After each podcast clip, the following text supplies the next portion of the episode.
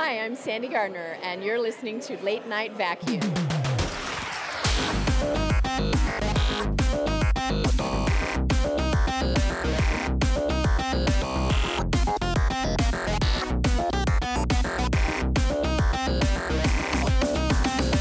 Welcome to the Late Night Vacuum. And we are back with yet another episode of Late Night Vacuum. I am Grockies, and as always, I'm joined by the other host of this show, Dublar Thackeray. Hello, everybody. I hope you're well. You actually spoke pretty well considering that that was a mouthful of gin. Yeah, it's amazing what you can do if you practice. oh, oh, that is so refreshing. That was foamy Um, and white, though. That was dribbling down your chin there a little bit. Oh, so many openings. Um, so I hope everybody is well. How are you, you beautiful people? And how are you, Grackies? I'm doing quite well. Yourself. Well, apart from um, some wetness on my chin, I'm doing quite okay today. Um, shall we harmonize, sir? On the count of three. One, two, three. Take Take on. on. I got it backwards. Oh well, we're harmonized. Yeah, that works. Um, okay, so so devoted to Mercury has just come back with um, a pre-stream question that we had about uh, what hair color we should have. Um, yes, uh, yes, Starsicle, we have entered the world of fail. We should let's let's reharmonize. Is it take Uh, on? It's take on me, isn't it? Take me on, take on me. I thought it was take on me and then take me on was later. I don't know anymore. Okay, I can't how- remember now to do the harmonize. Okay, um, you've lost that loving feeling. I don't remember that. Oh God, I'm blanking on music now. Okay, how about uh, uh, uh Sesame Street, the one, two, three song with a One, pinball? two, three, four, five, six, seven, eight. Not that one. Yeah, Okay. count of three. One, two, three. One, two, One, three, two, three, four, four, five, five, six, seven, eight, six, nine, seven, eight, ten, nine, ten, 11, 12. 12. We You got it towards see- the end there. it's it's so Uh, hard to do it in perfect sync with the volume turned up and a delay. Yeah, because we are we are actually working with a, a little bit of delay. So if I kind of clap now, uh Grackies, you hear that in a couple of minutes. So, um devoted to Mercury says, for me, my hair should uh, his hair should uh, should be blue. Dublar's hair should be green. That would be interesting. Gracky's should be red, white, and blue stripes, which is kind of odd, Gracky, because I never knew you were from the UK. Um, uh, I'd be okay was- with that. I don't want to show American flag colors right now because that might Well- get me associated with groups I don't want to be associated with. Well, this is this is the kind of funky one because it's like um, Con is happening um, this weekend, and I was at it last year. And the Con carry a Union Jack flag as part of their design logo, and I'll very happily wear a Con t-shirt. Yet at the same time, I won't wear it into the office because I'll be going, yeah, Brexit. just one of Yeah, those so- things. so you yeah. Yeah, it's the same thing. It's like I I love I love my country. Don't love everything that is associated with because it's divisive at times and and I'm trying to not have people think about that when I'm streaming. Yeah. We have we have officially uh, broken the brain blood barrier, and we have let uh, the pre-show um, bleed into uh, the live show. So we shall move on. Um, so, Grackies, what have you been up to this week? What have you been playing? Uh honestly, I haven't played too too much, but I played some Overwatch. And then I spent some time in Star Citizen on my own time, not during streaming. But I went into Star Citizen and I looked at the silhouettes of ships at certain angles and distances with the the camera and then also Yeah. damage states and different weapons and how they look loaded out on different ships specifically right. yeah specifically for the 29th Yeah. So to recap, can you say again what the 29th is? april 29th so in one week on saturday essentially. Uh, won't be doing bad rolls that weekend because i am going to be a part of sc4 sc4 is a essentially esports competitive star citizen tournament. It is 2v2 and I am going to be one of the announcers, the casters on that. So I want to make sure that I am up to speed, at least on being able to call out the right information on ships and trying to Most do so rapidly. I'm going to hopefully after the meetings that we have coming up in just a couple days get everyone on, on the same page hopefully we can get some practice matches in to do esports casting type calls because i I do have experience with it. I can talk the match quick without going overboard, make the right call outs and balance. It's just there there is some back and forth in practice that is involved with casters doing that. Can it, you- is a skill. Is there any hope that you can make some shit up? So, like for example, when people do maneuvers, you can give them really weird names, like uh, yeah. So Pilot X has done an amazing reverse cowgirl, or um, you know, those- those- Thackeray, they're doing an amazing twisting weasel, getting the shots off over onto Wikipedia. Oh, Wikipedia just lost his right wing and guns included, and he is down. Yes, he's on a Paloma Faithful. Um, it would be yeah. So that would be beyond lovely. So I look forward to that. So you'll be you'll be broadcasting and sending out links and whatnot when that's kind of going on. I would say. Uh, yeah, we, we will have links going out. Make sure you're watching my Twitter. Wikipedia's going, not my wing. Oh. Um, so uh, apart from that, anything else gaming wise? Uh, no, just Overwatch and uh, and getting ready for esports. It's something I've always wanted to do. Like I have Yeah. always wanted to do this, and I just killed Walk Off in an imaginary dogfight there, which is it wouldn't have gone that well for Dublar being the pilot he is, but you know, I needed an No, I- example. Yeah, I mean, to be honest, do, uh, as a pilot, I don't even know if I can class myself as a pilot. More like an asteroid hunter. um, You'll be but, great yeah. at mining, unintentional well, I'll, mining. I'll, yeah, I'll be great at prospecting.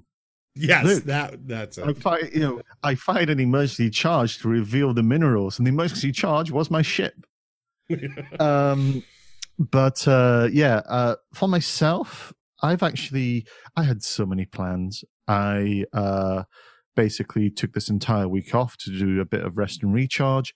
Was going to play a whole ton of games. Picked up Thimbleweed Park, which was um, a very much a Secret of Monkey Island style game I wanted to play, and the the thing that kind of fucked me up is I I finished Mass Effect again to uh, completion, but this time pretty much close to 100% everything. And I finished around 5:30 in the morning playing two nights of it to around that time, and suddenly I became Batman. Um, I my sleep pattern is completely broken. So you're a billionaire now?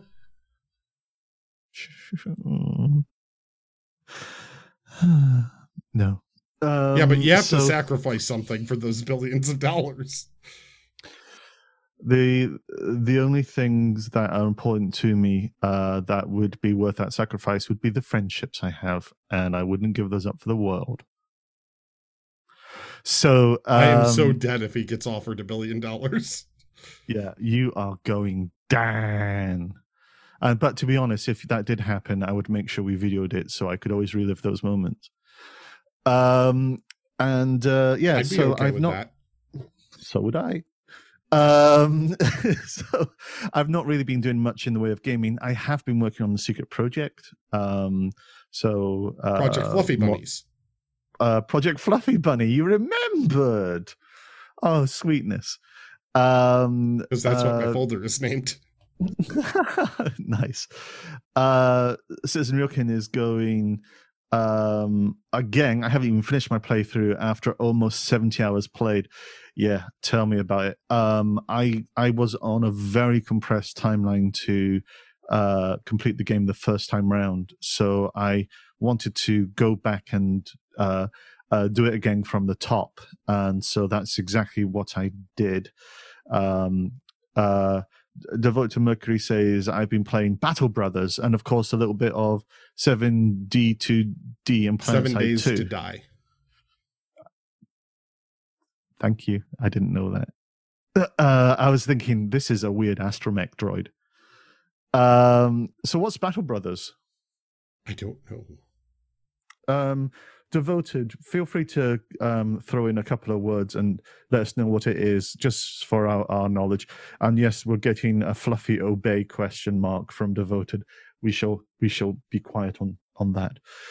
Um, so there's been um, quite a good week in Star Citizen Land. Um, uh, some really good things and some uh, things worth discussing. Um, yeah. So this has been a week I've been looking forward to for quite a while because we're in Banu territory. This here be Banu territory, son. Um, but before we get there, I want to hear your thoughts on one of the first things they showed in this week's ATV, and uh, mm, Which thing would that be? the canyon. Oh God, Beggar's Canyon. Yes. Yeah. Um, I believe it was Delmar. Daymar? Um, De- Delmar. I can never remember Uh, the name of the moons. those those those two uh yeah uh wikipedia is really going mm. um yeah so do you want to kind of give us an overview as to what was shown Basically, what they showed was a, a quick rundown to one of the moons that has been worked on, uh, part of the testing process on it, and part of that is flying down to the moon through the atmosphere, and because this thing has atmosphere, you can see the light scattering over it. And what they did was they went to one of the canyons while in a gladius and proceeded to fly the canyon and everyone's going beggars canyon because immediately that's what you think of when you think of flying through a canyon like that is one of two things depending on how old you are. It's either one and this is the the like 99% most common star wars trench run which really brings up the phrase just like beggars canyon back home. So y- Mhm. you've got that. Or two and th- this is something i saw someone say independence day the original because there's that whole sequence where they're flying through the grand canyon the alien ships on your tail. So that one popped up a couple of times but it it it it, inv- it invokes that moment in science fiction fighter flying that everyone really thinks of is those close canyon runs where someone could be on your tail and you're you're piloting at your at your absolute top skill really trying to time afterburner hits so you don't hit a wall but you can get the most speed out of it. You know people are going to do speed runs of those canyons. They're going to put a ship at the start a ship at the end of it and then maybe someone above to see if they come out of the canyon disqualify but people try to do like races through those canyons. It that is I going to be something else. It was beautiful. That that was a scene in in atv to watch and that's going to be something that i cannot wait to do I got so excited when I saw that. Um, I mean, there was a mixture because there, there were so many things going through my head, which is it didn't look like a particularly deep canyon, um, but equally uh, watching the ship maneuver as a gladius through that canyon was something else. Uh, I was wondering about what their atmospheric effects on the on the Gladius's flight. We really kind of I probably won't know that until we fly ourselves or they tell us. Yep. Um, but and given that it's a moon, I would doubt there would be. Um, but we'll we'll we'll, we'll probably kind of see that as we get to it. Um, it thought uh, Star Trek says I think perspective was a bit strange and rocks were very samey. Um, I think this was very much a case of it was a a proof of concept flight. At least not to my mind. mention it's a moon and it's one of the Yeah. early versions of the planets we'll get So Yeah. So what we what we get here, I would just based on the the fact, as you said, it is a moon. We're going to have a certain kind of quality of definition, but it's just still going to be a moon. It's not going to be as wide and varied as a planet. Oh, uh, Uber nerd, who I think is now living up to the name very much, is they already said that Daymar, the moon in question, has an atmosphere. yeah, that much is known. It it has atmosphere, but do they have the atmospheric effects on the flight model in currently? I Hmm. can't remember if that's finished. That that's different if the atmo is affecting flight versus if it even has it. So I knew it Yeah. had it. It's just is it affecting how the ship flies yet? I can't remember because I'd have to look at the schedule again to see if that was an item on the list. No, um, yeah, Devoted's talking about in chat about pop up races, and that's exactly what I think is going to happen. I can just see uh, dragonflies, maybe a couple of noxes, who knows, uh, boosting through um, and kind of flying around in there. But I was also thinking, what would it be like to fly through a canyon in a slightly more uncomfortably large ship? because I mean, uh, it, it, we won't have this in game, but it would be very nice to be able to measure point to point, um, you know, click and click and get the exact kind of distances between objects. Do the rough math and say, okay, so if it's a hundred meters, that means we can have ships of sixty-six meters wide. With a couple of overtaking spots, or like 50 meters wide, or 45 meters wide, or something like that um, and then try to run a canyon through it. And it basically becomes the, the winner is the one who gets out. so like starfarers if he can fit him Yeah. in there. And, oh god, think of say, yeah. caterpillar going through in there because of the Oh, length of it and the way it would turn. Oh my god, running like a caterpillar through a canyon like that, it would be like the scene in Red October where they're they're doing the timing almost for the clicks on the blind run because you wouldn't be able to see crap in a caterpillar. So Yeah. you'd almost have to have someone at the other window going, okay, turn coming up in three seconds, turn now. And you'd have to execute the, The- turn relying on the people around. It's interesting. You made it far more dramatic. For me, was pretty much like trying to get a couch down the stairs or in the hallway. Uh, the the the Euclidean angles would be quite immense. Um, but yeah, that would be something else. Um, so yeah, so we, we saw we saw an example of a canyon. Um, so we can guess what will be happening day one of general release. Everybody's going to be. It will literally be take take a Walking canyon, around the planet. walking around the planet. People find the canyon. Everybody's Oh. racing the canyon. It will be Oh, nothing canyon but explosions. It will be like a little, little, bit, little bit of Blues Brothers. I, I'm, gonna, I'm Um, gonna spend 12 and a half days just walking the entire moon. To The an worst. endless loop of I could walk 500 miles. Like, I'm just gonna put that very How I Met Your Mother car tape stuck on that one song. I'm just gonna do that. That's gonna be the stream. It's just gonna be that, and I'm gonna find a way to stick the W key down so it or Yeah. macro it onto my mouse. So I click a button and it's just held, and my guy just walks. Do you know what will be bloody brilliant is if you do that for 12 days and on the last day you lose your internet connection. Oh God. But it does actually raise a question about will uh, will we have oxygen at that point in terms of uh, cap- uh, what our capabilities for how far we can actually travel? Well, we'll see. Atmosphere and. Um, atmosphere and Daymar. Well, we'll see. the, um, uh, so uh, we also had in ATV we had the Banu, uh, the Banu Banu. I am Banu. I am Banu. We are Banu. We have Banu together. Banut. Um, the Benute. yeah. Um, I ben I Banu. You Banu. We Banu. They Banu. They've Banued. Um, Banu Banu Banu Banu. I can't stop singing Banu Banu. Um, and uh, yeah, uh, there's a lot of people in chat talking about things they'd love to have in their environment, and I like uh, Uber Nerd's idea of underwater ice cave spelunking on Yela. That should be a thing, actually, I believe. Really? Uh, they're supposed to have the underwater ice caves, I think.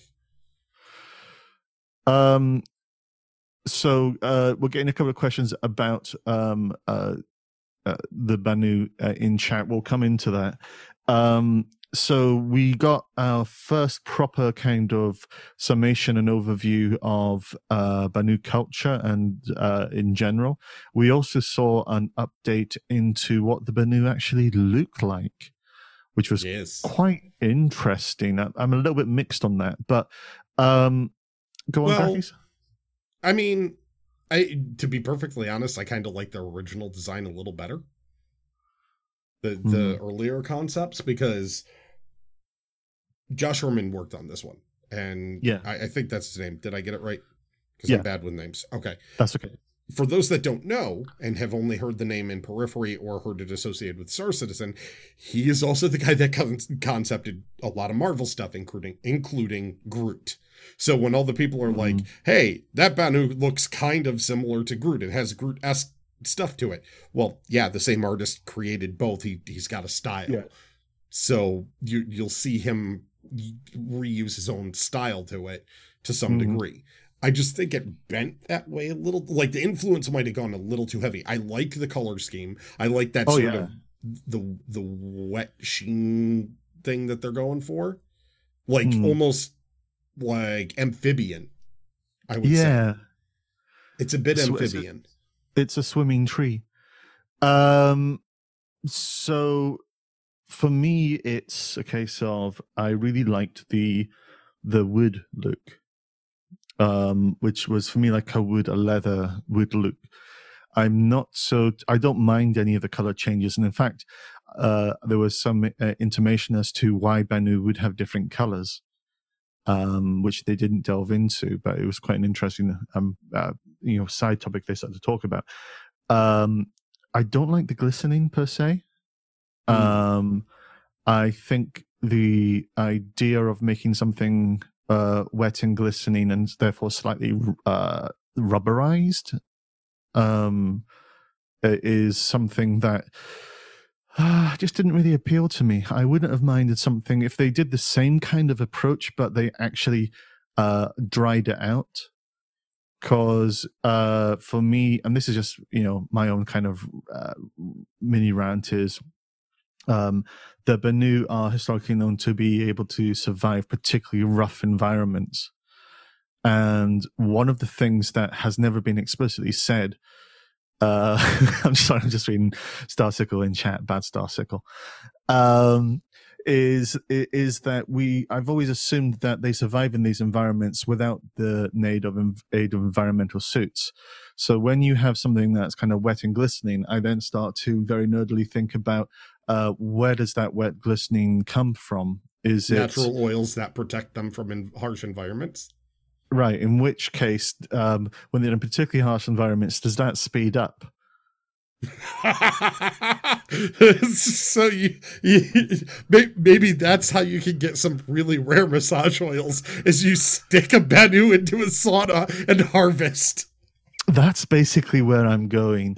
It's it's it's it's like all Is- natural massage oil yeah, is is a Banu a walking joy factory? Um, and and- so because for me i would have just kind of copped out and gone look i'd have made you dry i'd have made you desert dry um uh and uh you know uh, a kind of uh stone ruggedness that would have been uh you know uh, able to survive in these kind of environments but now they've gone the the glistening uh, oh, you people are now going to do.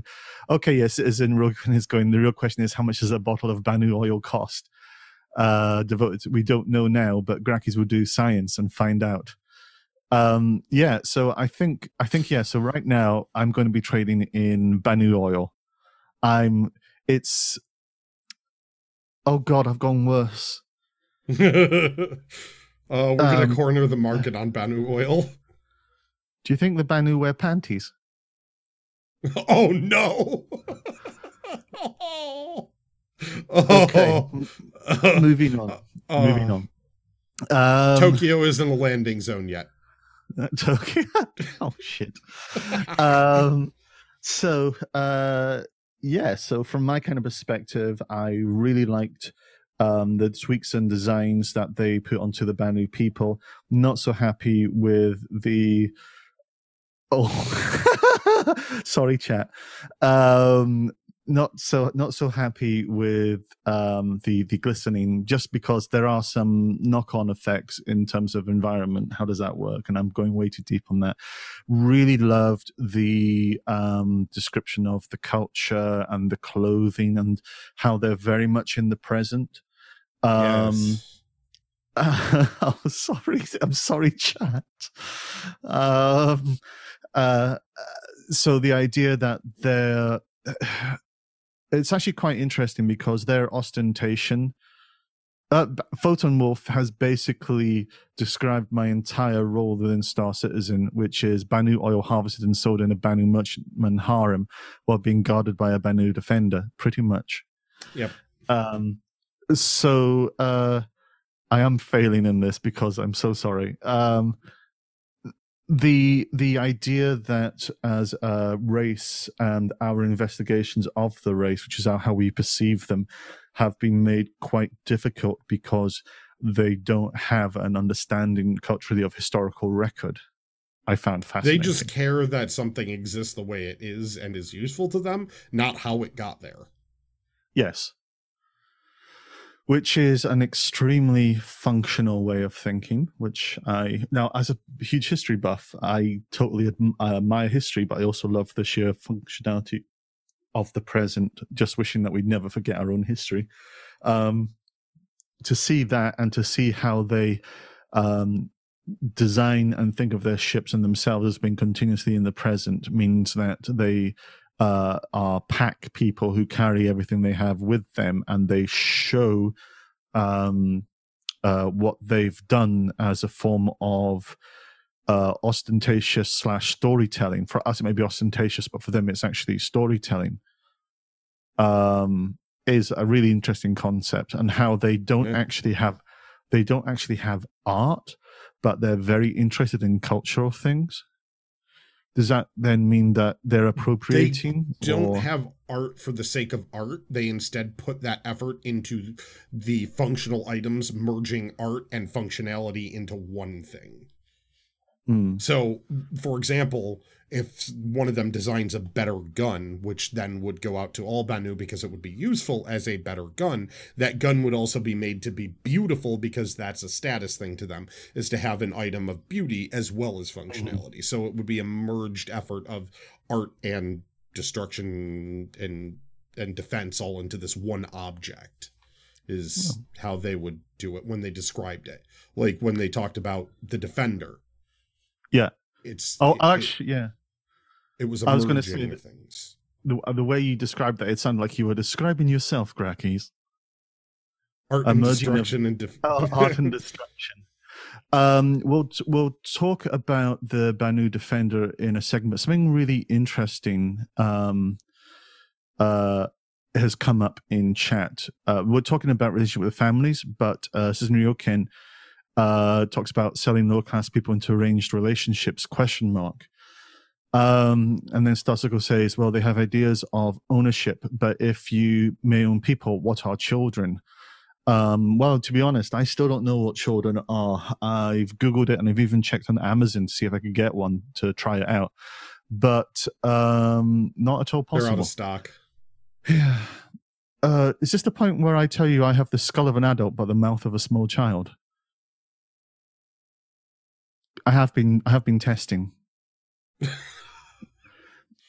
um so with with that actually there was one thing they didn't cover in ATV which was the notion of slavery slash indentured servitude. they Um, touched on the caste system a little bit. they touched on the caste system where people are, have a role for uh you know you know they, they their lives They're are very based on specialized. Yeah but they but they also didn't necessarily go into any of those things with an with a positive or negative just the fact that that exists. So we don't really kind of um uh know what that is uh, and how that works for them. But i think there's and this is kind of where I'm kind of trying to reconcile my uh, instinctual Banu love because you know we backed this game early on, quite a lot of us, and were we kind of picked Earth Terror. We did all these kind of things, and as they were getting more flavor, we're becoming more aware of some of the potential ramifications of our choices and what those mean. And so then you have the choice of do you kind of stay with where you wanted to be and how you wanted to uh, narrate yourself in the game, even though the game isn't out yet, but mm. that kind of ideation versus um, do you have a different reaction, different change? You know, like for example, uh, I don't want to be a pirate. Uh, because I don't want to grief people, but piracy is also not griefing if it's done right. So, would I um, through the growth of the mechanics and how things work, would I ever want to be a pirate? That is always a question that will be open to me. Um, and for one of the things that when I kind of um, joined the Banu Love Train, which I wish was an actual physical thing, um, it will it, be. It will be. The question of slaves and slavery kind of came up um, mm. because there's intimations that the Banu have been associated with that. Now, I don't know about you, but uh, is bad, okay? Um, and uh, yeah, yeah, I see you completely agree with me. Um, if the we, if it's part of the Banu culture that ingrained, I don't want to start fighting over it and expend it on expend human energy on well, that. As well, long as it doesn't carry over to us. Sorry, I'm just reading something about Photon wanting to join a particular train I described. Um, but actually, I want to kind of differentiate here because I'm talking about slavery in the real world. Oh, um, oh, oh God. Yeah. Yeah. Yeah. Because, yeah, because when you were saying that, I was like, oh God, we're going to have talks. Um, yeah. So slavery is bad. Um, and then there becomes the question about, uh, uh, a game that it has uh, immersion and realism as much as is fantastical realism at its core. How much of uh, that can you bring into of realism can you bring into the fantastical realm? So we're talking Ask uh, Age of murder, rape, assault, um, you know, all these kind of things, and that and down to and including slavery. Now, these are extremely contentious um, areas, and for one, I like uh, a full R-rated game, but by that I mean a game where you can go full R-rated and you absolutely don't have to. That um, things that happen are the consequence of your actions. But except those... for the R word thing, no, that yeah. that's just no. Like, well, no, for me, no. for me, an R rated is is killing someone in game. Yeah, it was the R word, the other R word you used. Uh, uh, rape. Yeah. I, oh no, big time no, big time no yeah. on that. And this is exactly what I'm coming into but there are certain aspects of the game of games and this like becomes like a point around the notion of what is comedy. Uh, i think comedy should be able to be um, uh, talk about anything and everything because it's a, a look and reflection at our own society and uh, understanding that that can be quite painful but can be quite cathartic. But if you look at uh, gaming um, uh, a game unless that game is particularly uh, planned and uh, around a very uh, touchy subject in a way that is treated very maturely and respectfully, and is therefore almost potentially and almost certainly the majority of the underlying game mechanic to make sure it runs right. Um, it's going to have problems. Um, you know, the only uh, uh, game that uh, of late that I can think of that did something right, on a particularly sensitive topic was that Dragon Cancer um, uh, it was a, a, a, father was losing his son to um, cancer and uh, created a computer game about the experience. Um, very, very uh, painful to play. Um, so when we come to stuff such as um, uh, assault of a person's identity, um, I have huge, huge issues with that. Um, and so when it comes to slavers, for example, if you're a slaver, I from an from a personal level, and therefore from a game level, because I would find it very hard to separate the two of them. You are dead to me, and if I ever find you, I'm coming for you.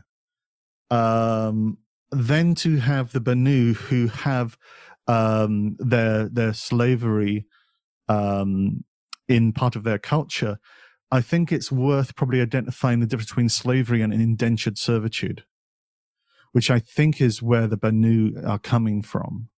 And yes, there can be Banu mm. slavers, but I think Banus are doing indentured servitude. I don't know if that's the case.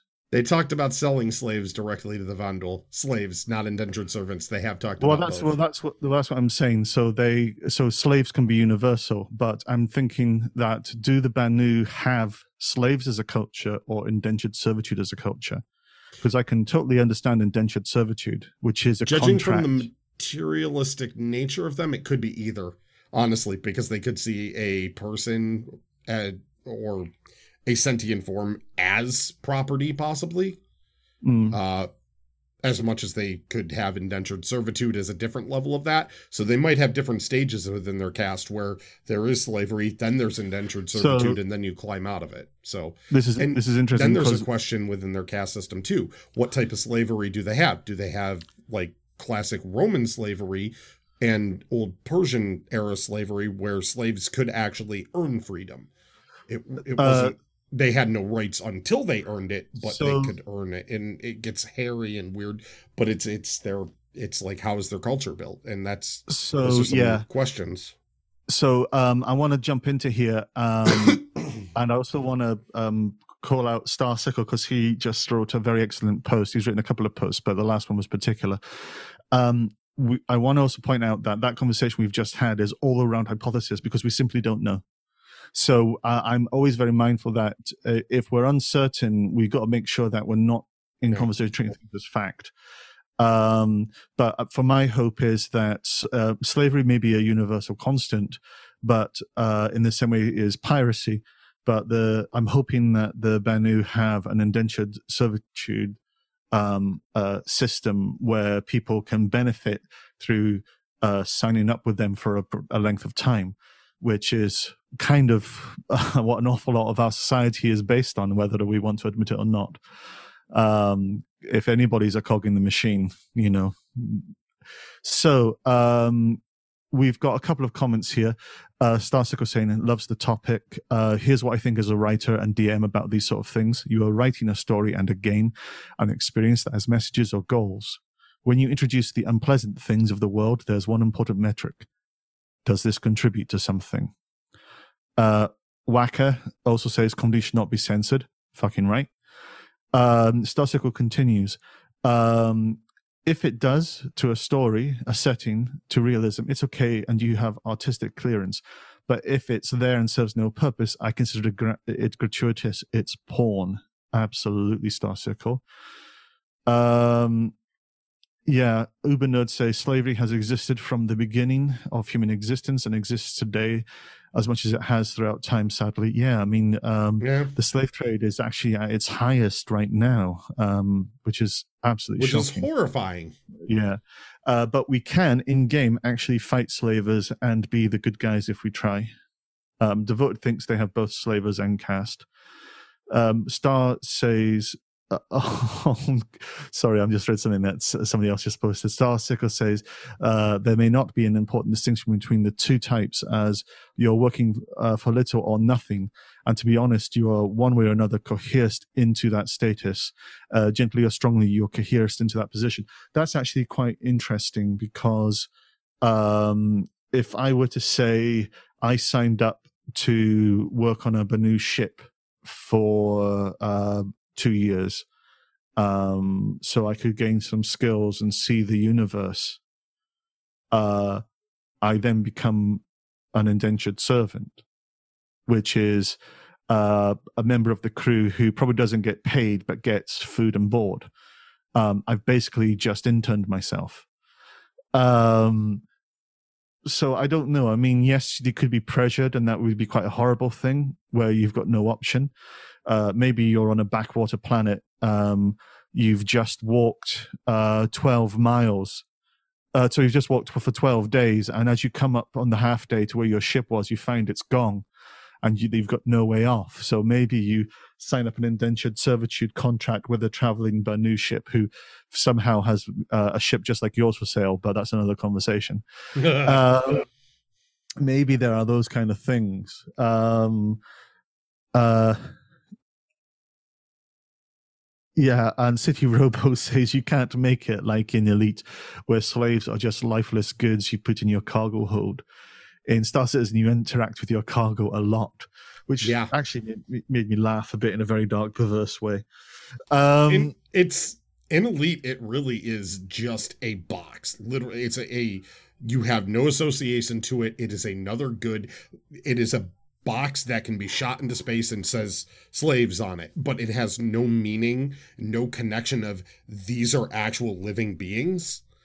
There there isn't that association because the menu is so cold and distant from any of the objects you're carrying. And if you do release a piece of cargo again there's there there's nothing that makes it feel like that has any meaning to it yeah, other than the fact that it says slaves on it like you don't you don't get that bit of tug. So in that game a lot of people are slave traders because it makes them the most money because it's Mm. just another piece of cargo. But if you had to walk to your tar- cargo hold and you had someone walk up to the bars of this cargo and beg you to, for freedom and helping them because you know they were kidnapped and it, it it would change the equation a little bit for a lot of people for some for some reason, I'm imagining going up to one of those cargo things, and they're all just in clown makeup.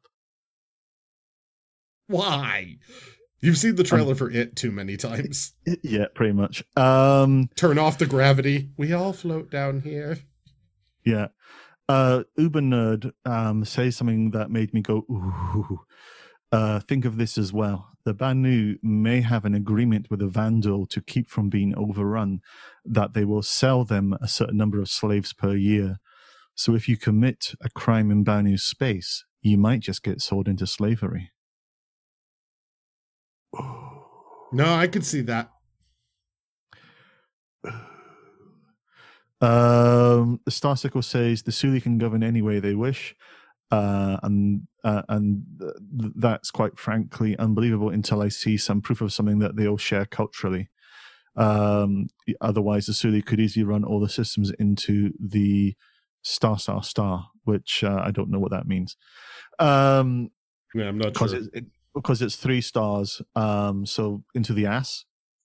I don't know. into the Um, shit You can't spell. Three stars, man. Um, it's always three stars no matter how long the stars. swear is There are three stars. Um. So. um. Yeah. So I guess what I'm saying there is I'm really taken by what we've seen so far in the in the reveal of the Banu, but uh, I I think there's still um more to be said and um, whether or not they've uh, already mapped this out or how they want to present it, because this will be a hot potato. Um, this is going to uh, get people riled and it's going to create a lot of reactions. So it'll be kind of interesting to see uh, how they want to approach it, if they want to kind of continue with it. And I think they will in some form because um, it's, yeah. So I, I, I am curious to see the other shoe dropping. To but the the most least. important question of all with the banu Yes. can we have sex with them Oh my god! No, Yeah. you and I are way too much in sync on this. Um, oh, we've I been was doing thinking- podcasts together for far Yeah. too long. I was thinking that we could have a little section of this show, which is once we meet a new race, we go da da da da. Can we fuck it? Da da da da.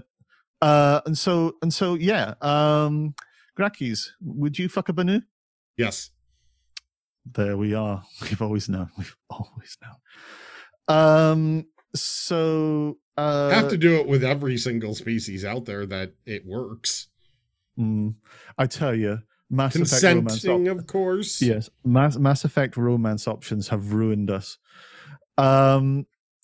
Uh, we're having some uh, great conversation. Um, yes, exactly, Uber nerd. We're talking about indentured servitude. There, you're you're absolutely right. Um, I actually Uh, did mention Roman slavery there, uh, Uber Nerd, when we were talking about it earlier, versus more modern or what it was with like British or American yeah, uh, slavery, which were horrible. There were other forms of slavery where it was indentured servitude to a degree where it could be freedom could be earned. You didn't earn much, but if you earned enough, you just paid your way out of it yeah. and gladiators were a big part of that like they could win freedom And that was actually in uh, Mass Effect 2, I think, as well. Or Mass Effect 3, there was uh, Sari Indentured Servitude. it Um, might have been so, uh, City Robo, uh, before we kind of move on to the new ship, City Robo, and by the way, Howlman, I'm not going to read out what you wrote, but I'm just, that is just beautiful. Um, yes, it would have to, an awful lot of uh, coitus would involve working out the internal atmospheric pressure of a Banu. Um, oh my god. Um, oh yeah, so maybe when they say they've got atmospheric entry on the roadmap, is is that a code for something? Eh, could be. Could be. Mhm. but Mhm. no never mind. I'm not going to say it. Almost did. Moving on. Um but yeah i mean one of the things that um they were talking about is that the uh um oh good link uh photon. Um the the uh, talking about uh, reference. So for those interested in the slavery servitude topic i highly recommend the dragon's blood series by jane yolen. That's jane y-o-l-e-n um we basically have uh the banu who look like um ents who went to a rave uh and they are looking quite fearful bad howl man. Um uh, who, who are generally quite fearful um looking and they're actually really nice likable friendly people. Um and that's kind of what they're trying to overcome. And i hope that's a, a generalization that can be applied across most of them but that can equally still allow for cultural uh, disagreements and misunderstandings because there is a culture clash as we have culture clashes in our world here. Um, so I look forward to that. I really like how that they wear such uh, colorful clothes because their clothes tell the story and journey of where they've kind of been. So I quite like the idea from like uh, human fashion copying that. Um, I wouldn't mind, you know, we've all got our UEE duster coats and various odds and sods because we're all Malcolm Reynolds. Um, but I It's also wouldn't mind a nice bit of flamboyance. So that kind of uh, makes me happy. with a nice pink ascot With an, oh, flame on. Um, so i'm gonna have to have my different goggles to style off and things like that you're going to have neon goggles. For Oh them. God. Oh God. What? What is it called? What is it called? I, I just saw this on a video today. There's a specific district in in Tokyo right now where it's a type of fashion that it's it's like ridiculously over the top, but they can go there and feel safe about it. And and it is like it is Banu heaven. It's Harajuku. I, I think so. Yeah, yeah. So actually, I've been there in Harajuku. Um, it's really kind of like a Friday Saturday thing. It's just outside uh, one of the biggest shrine temples, and um, everybody just dresses up and hangs out. Um, there's uh, interesting uh, book. Uh, uh, it Patrick Macias wrote uh, about Harajuku girls. Um, uh, not to reference the song, but that's been going on since I think about the 50s or 60s. And um, he has a book which looks at their um, fashion and their uh, kind of social ideology at, through the through the through the years, and how that actually created a knock-on effect into Japan as a whole. So, like when you have your mobile phones, your keitais with things kind of dangling off it, Hmm. uh, and that's like a stereotype of a Japanese phone. It actually came from the Harajuku girls, um, and how they kind of set uh, a certain level of trend for, for for all of Japan. Sorry, I'm just going off on one, but yeah, I know that place. It's quite fun. And, yeah, from the Um, video I saw and some of the the clothing now that's coming up, I'm like, it just clicked. I'm like, that that's that would be that. It it's very much that. Noise. Um, okay, so let's talk ships. Um, it's not been released yet, although it's about to drop, I think, any second. If anybody in chat could do a quick check um, and just let us know if it's come out yet. And for the audio Um, listeners, it's out. Uh, for the audio listeners, yes, it is definitely out. Um, we got a new ship. We got the Banu Defender, um, which is uh, Concept. concept. Yes. Um, now people have called it the Gorilla, uh, Gorilla Banu. I actually think of it as a space crab, uh, making Krabby patties. Um, Are you going to name your defender Mr. Krabs? oh yes, pretty much. Um, s- and we got a te- oh yes no we we got a Terrapin update. Yes, Terrapin is in grey box. Um, Yes. So what I've been talking a lot. Take us through the Banu Defender and what you All saw right. of it. So the Banu Defender is Dublar says crab, but really it does look sort of gorilla like in its setup. Um, though sleeker, it, it's got a bit of a meanness to it. Like you, you know, you probably wouldn't want to mess with it, but beautiful in the way the concept is drawn up, which is very much the way the the Banu want it. The engines on it are actually Xi'an because they found them to be for, more effective than the engines that they had. So the design just changed, which is what the Banu do. They don't care that it used to have a different type of engine and they don't have pride about it. They just found something better and that that works. So they're using the better thing. Um, the ship is designed the way the Banu use it because they are so very specialized, which we talked about before, to be used by two people at the same time, working in perfect tandem. Uh, honestly, think Drift with a Jaeger from Pacific Rim. I'm not kidding.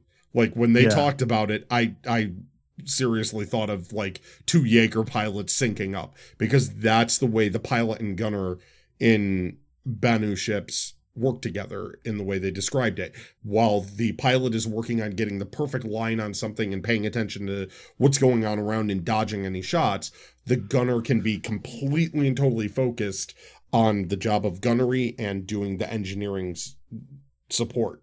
And that is what they specialize in and they do it so well that they they become perfectly Mhm. synchronized in doing that as a two person job whereas humans with the way we do our ships we've got that you know top gun attitude. Uh, you know you might have that guy in the rio seat if the ship supports it but a lot of our stuff is single seater we're doing it all ourselves. We're trying to process all of that. They split the load so that they can get even better at that specialized position.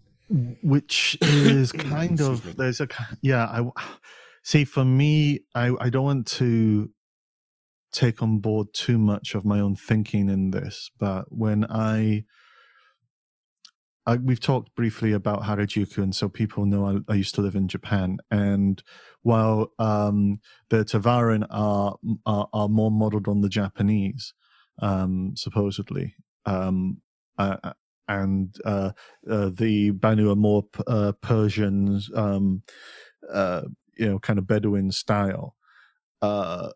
The the thing that I'm kind of looking at is when we look at uh, humanity designed ships, we look at ships, as you say, which are very much about the individual or very much about a specific assigned role.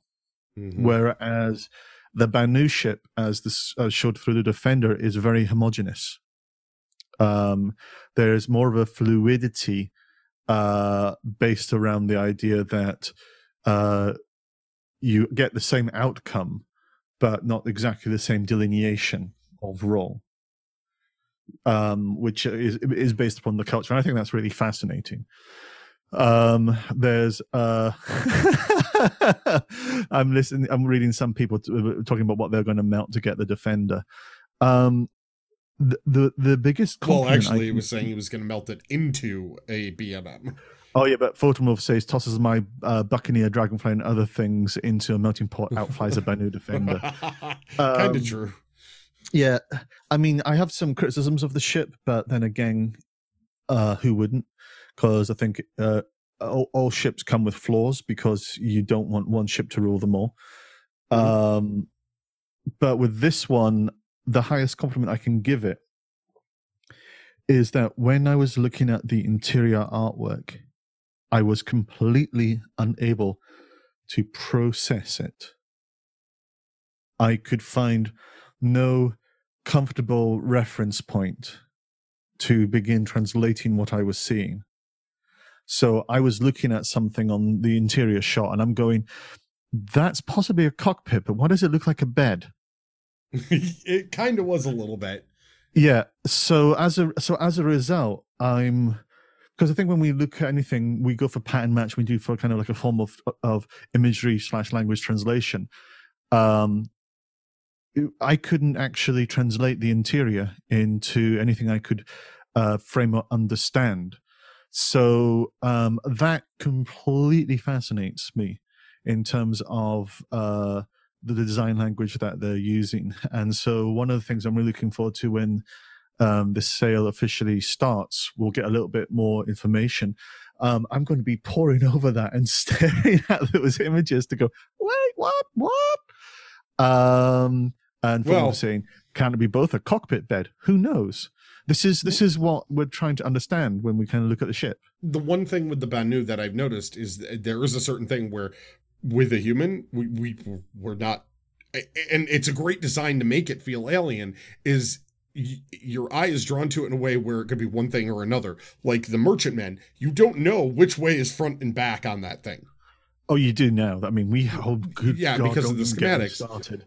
but for so long it's like what's the front? What's the back? What's the like it could go that's the thing with the interior of these. It feels the interior pictures almost felt like um those ridged cave like structures that the resin that was put on the walls Mhm. by the aliens and aliens it, it feels like that except a brightened up version of that if that aesthetic was made less nightmare and more happy dream like if you if you took it out of the nightmare realm and instead made it a happy dream so you you flipped it to like you know inverse colors and brightened it up and made it nicer instead of want to murder you Yeah. kind of get the banu thing so it still feels alien all those images really feel alien it's Mm, so it does have that little bit of discomfort because yeah, we we look for patterns and everything and the patterns aren't quite there I know, and it's fun. I like that. Uh, Sky Captain says the reference point of the Banu Defender is something out of Lexx, if anyone remembers that. I don't know if that's 100%, but I know Lexx and I know exactly where you're coming from.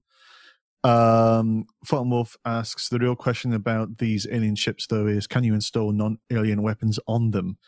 I imagine you can on the Banu ships since they are slapped together from uh, different cultures, like the Xi'an engines on the Defender. But what about the others?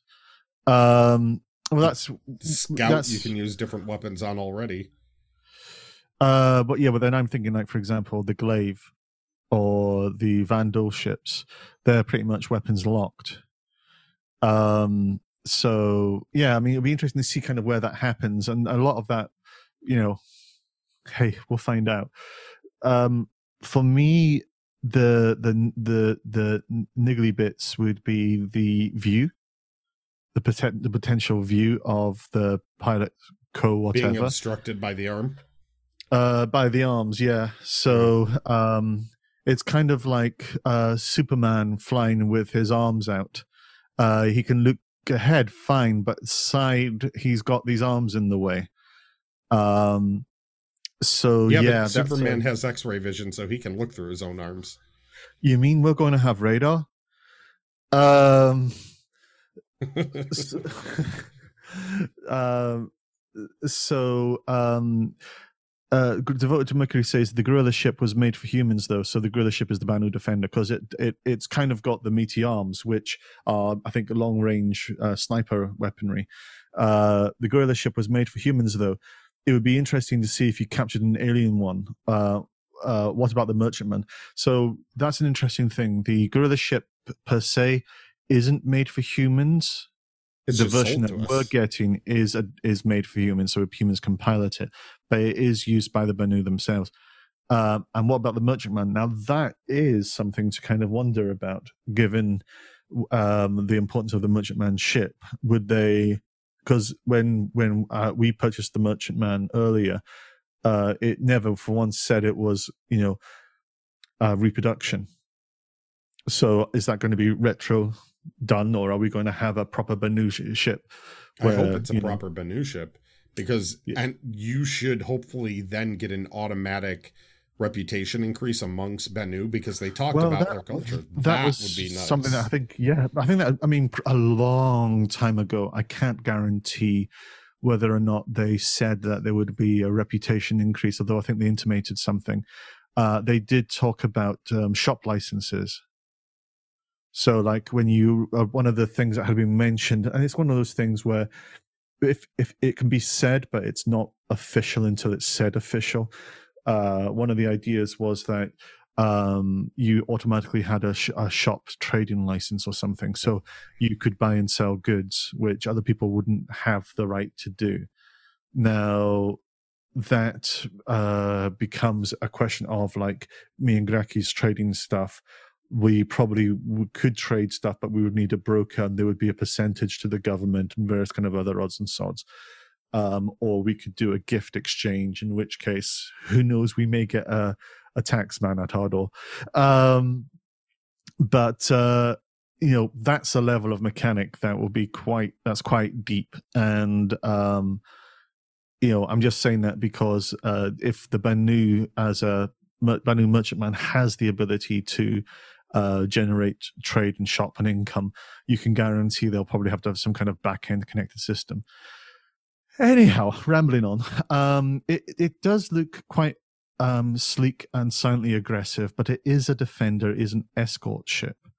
Yep. Um, and it is, I think, rather rather beautiful, but in a very plain way. The interior is gorgeous as fuck, but the exterior is very kind of clean line, very kind of ovoid um, kind of shape. There isn't a lot of underlying detail. Um, and I am kind of curious about where that puts the eternal spiky merchantman, smooth merchantman debate. Um, Hmm. I don't know if you've followed the never-ending forum threads. I mean, we've all moved over the Spectrum as of last week, but uh, in in um, the RSI chat, it was always, "Well, what end is front?" Um, a lot of fighting over that, uh, and then lots of conversation around uh, spiky bits versus non-spiky bits. I fell in love with spiky bit um but i also know uh, i don't need spiky bit uh and now there was a couple of other kind of banu merchantman smaller images in the defender artwork which it gives the implication that we've gone for um uh smoothly shorn non-spiky bit as a Non-spiky effort merchantman. non-spiky beard. Um, so I'm kind of curious as to what this means in terms of overall design. Um, but yeah, I mean, what's your general thoughts? Uh, it has to fit the culture, and that wasn't nailed down. And Hmm. the the Banu, the the way that their culture came through in their ships wasn't nailed down when the initial concepts came out back then. It wasn't completely nailed down. So they came out with Which is- something that they thought fit. Now they Yeah. have something a bit more on point. Now they're getting the design documents ready for any ships that might come out through that. And, this is- subject to change as always. Yeah, but this is kind of why I'm excited because, um, sure, we've got a new Banu ship. Um, the the work that they've done on the current merchantman and the work that they've done, it's like a triangulation. You've now got two points. You are effectively in doing this. You're fleshing out um, the entire Banu aesthetic and understanding more of the cultural implications. Yeah. Um, and I can totally understand, for example, why the Banu Merchantman is coming out in May 2018. Um, uh, because it's like the Connie took a year of total rework and planning, but it was also like uh, a, a practice for an entire system and way of looking at a ship. That once they've kind of broken this down, they have a much faster iteration time on those ships. Yeah. So we now have the same thing um, for the for the Banu. So I see the development work on the Banu Merchantman as being not only being informed by all the work that's previously gone on across everything else, but they're building their entire um, language through this and through this brand new concept, maybe potentially other brand new concepts that we'll see. Rawr, I'm just excited. But yeah, it's I have to be patient. it's going to give us more stuff fleshed out for so we're we've got the game coming online soon with 3.0 Mhm.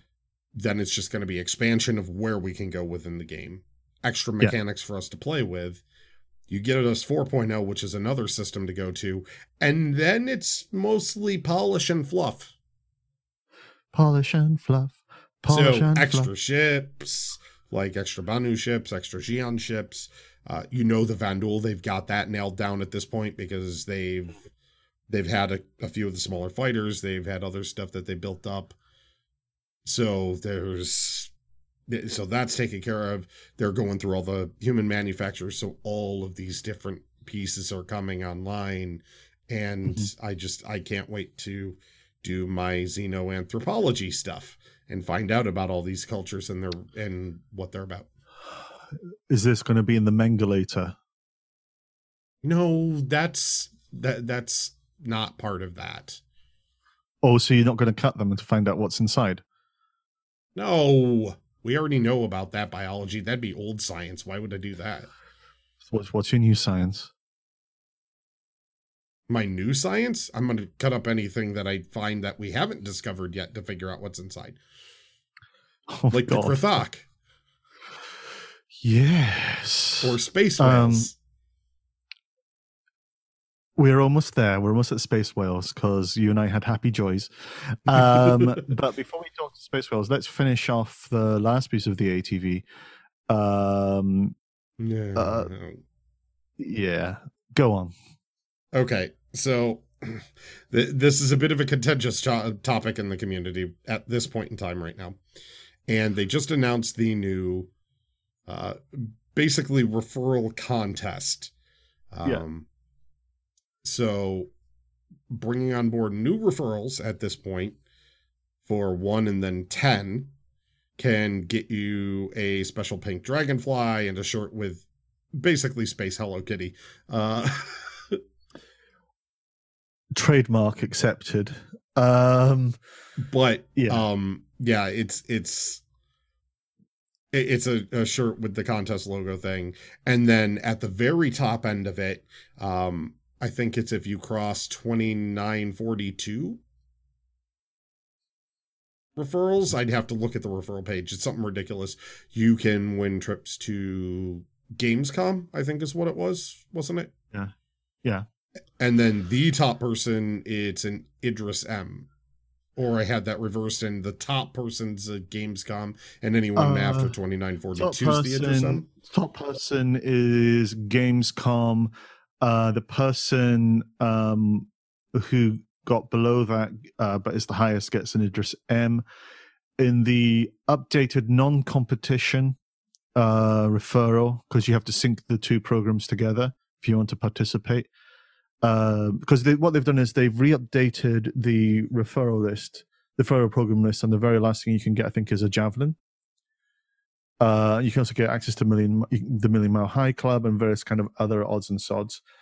Um, you've then got uh, the competition where you've got uh, a Hello Kitty alike, uh, and the winner of that competition gets access to go to Gamescom or paid for. Um, it looks like I think flights included. I'd, I I'd have to see the page. There- there's to a page yeah. with the breakdown. Yeah. Hold on. Uh, I- and the, this and the right now. person who doesn't get that but gets the highest, uh, I think, uh, gets an Idris M. Um, I got it. Hold on. I'm and the now. yeah, there's there's a couple of things kind of going on there. For a program. Um, ranking and- ladder. Here it is. All right. Um. So. while you look that up, um, the the way I'm looking at this is, I think I, I've never wanted to sit on the fence, so I'll say I think the community have a point, and also that they don't. Um, the and when I speak about the community, it's always the the the, the most vociferous people, well, the, the the loudest people. Um, so I'm not saying that they speak for the majority. I'm not even saying they speak for the minority. Okay. Um, Got what it. what I'm Figured it out. good stuff. Sorry. Um. Okay. So the free trip to Gamescom is the first person. So whoever does it first, that it gets to twenty nine forty two referral points lifetime total. So any points they've earned up to now, and then any points earned during the contest, and the first one to hit twenty nine forty two, uh, gets a free trip to Gamescom. They just have to, um, they have to do it Mhm. before Gamescom happens for August 8th, 2017.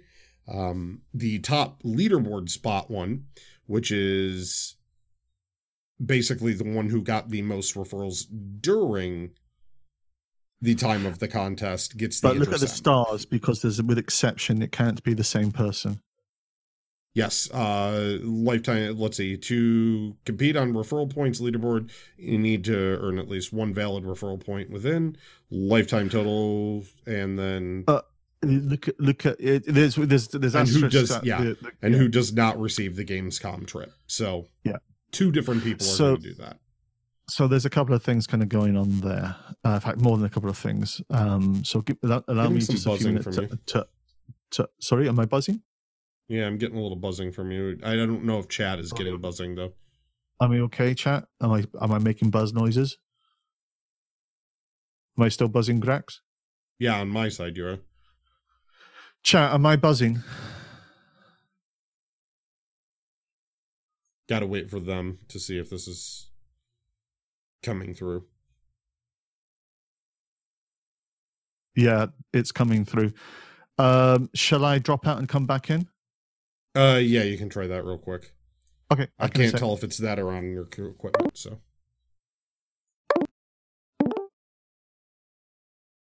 How's that? now there's no buzz, buzz, buzz.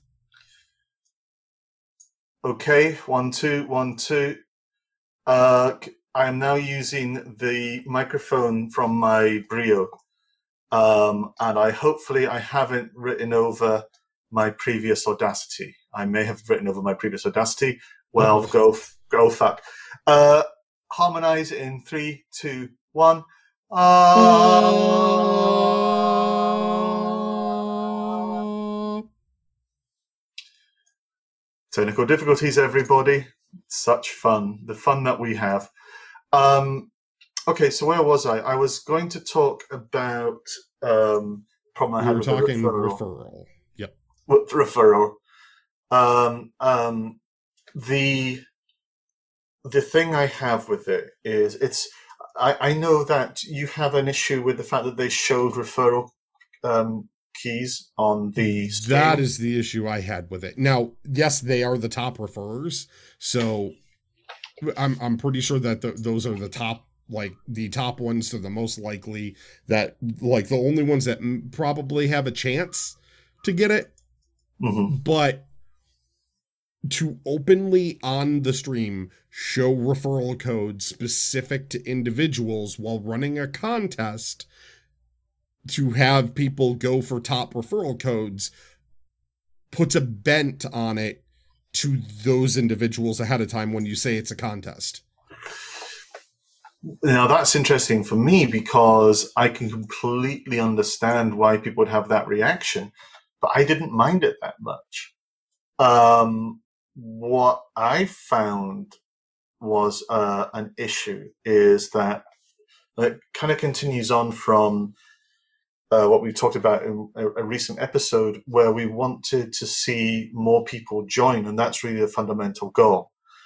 And the question then becomes the referral program is it the right mechanism for getting people en masse to join So if you can, yeah, It needs to be combined with something else to do it. It helps to get content creators and even some individuals to some degree to push for yeah, others to take a look. So it does give a nudge that direction, but in a very big way, it's probably not going to have as much of an effect um, as as we would really want.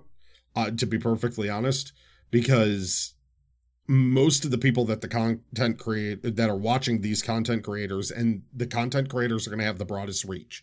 That's just Yeah. the way it is.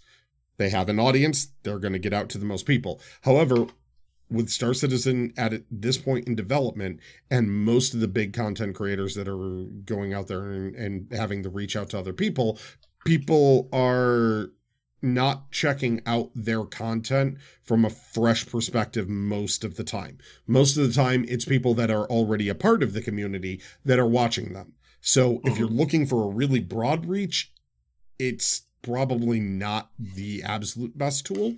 It's a nice little nudge. And it, it's Yeah. also, you know, a good way to reward people that have put work into trying to bring more people into the community. yeah. I mean, there's a couple of things here. I mean, me, I have a, a, a personal shout out to STO Youngblood uh, and his videos because um, out of anything, he he was, I think, the the independent voice that got me into Star Citizen. Uh, his videos, um, and whenever he puts anything out, it's always a must watch for me. Um, the way I kind of view it is that there's a couple of things. There's focus on the high goals, um, which we and, and anybody else really don't really stand a chance of getting. Um, and people are raising uh, about why are we being shown these people because it's it's it's something we can't attain to get. Well, true, but now we can tribalize and we can choose to see you know who who should get who should not get. But uh, I think that misses the point that there are plenty of other things we can get that is within our reach. Uh, let's take the competition away. They've increased the referral list. Um, Mhm. They've um, uh, given us more opportunities. In fact, uh, more opportunities to get things that I desperately want, like a Million Mile High Club, um, a javelin, a javelin. Uh, You've got all these kind of things that are great incentives for you to kind of uh, participate, and I think that's being missed because of focusing on the idea of the end goal in the competition rather than just the fact that this is for participating anyhow you, you so there's so i think it's we've interpreted it wrong but equally our wrongness has been aided by the presentation Um, okay. go So- so this is where I have an issue with the codes on screen still. Hmm. There's a limited number of people that are going to be using codes that are mm-hmm. coming into the community.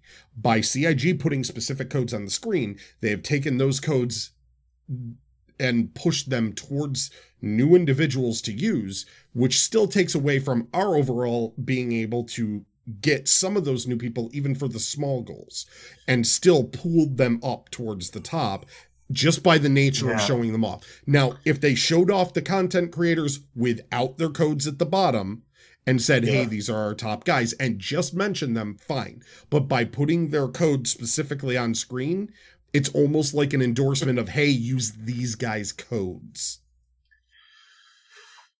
Now that's that's a It- true thing Inadvertently, they probably But- didn't mean to advertise them fully. I would I would imagine they didn't mean it that way. Uh, but Yeah. when they showed one, they equalized it by showing all, but they didn't think of the following ramifications.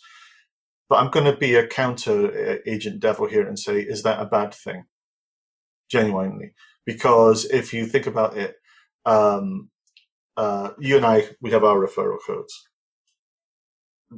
There's not really much hope in hell that we're going to uh, get a prize to Gamescom Oh God, Uh, I, I would never. I'm not big enough to get Gamescom. No, Yeah, but I would like just the Dragonfly. Yeah, and and to be honest with you, um, I think that's where it starts to break down for me. Um, not the fact that they put the referral codes up. I'm okay with that because, quite frankly, I know I'm not in that tier.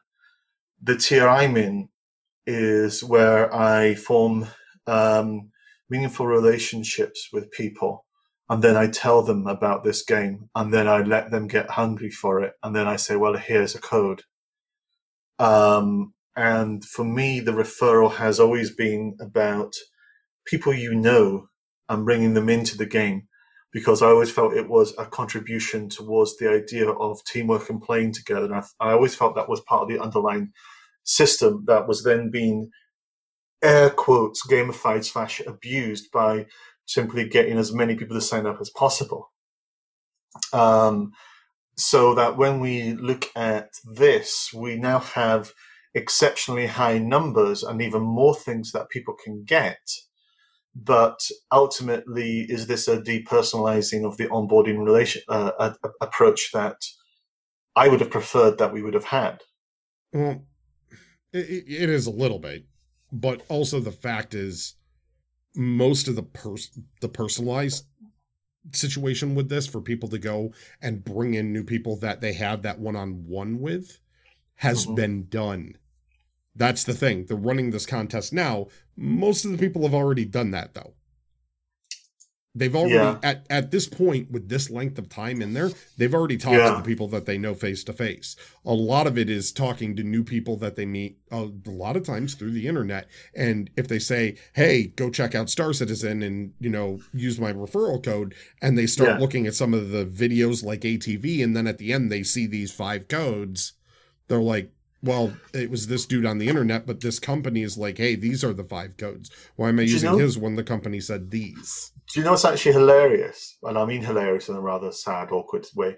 Is that I was actually having dinner with um, two um, old friends from like years and years back um, last night, and and they got very interested in Star Citizen. So I'm actually uh, going to be sending them the Star Citizen ATV video and say from the one just passed and said, look, this is the level of transparency and openness they have. And yes, it's a bit cringy at the end when they talk about the referral things. Bear with it.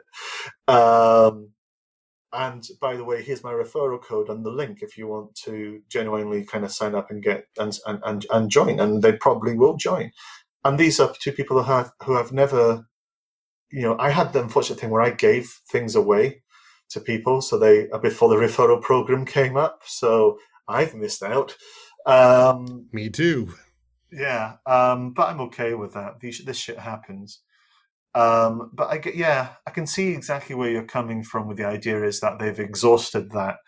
Um, but for me, I would personally like to see some kind of group reward mechanic.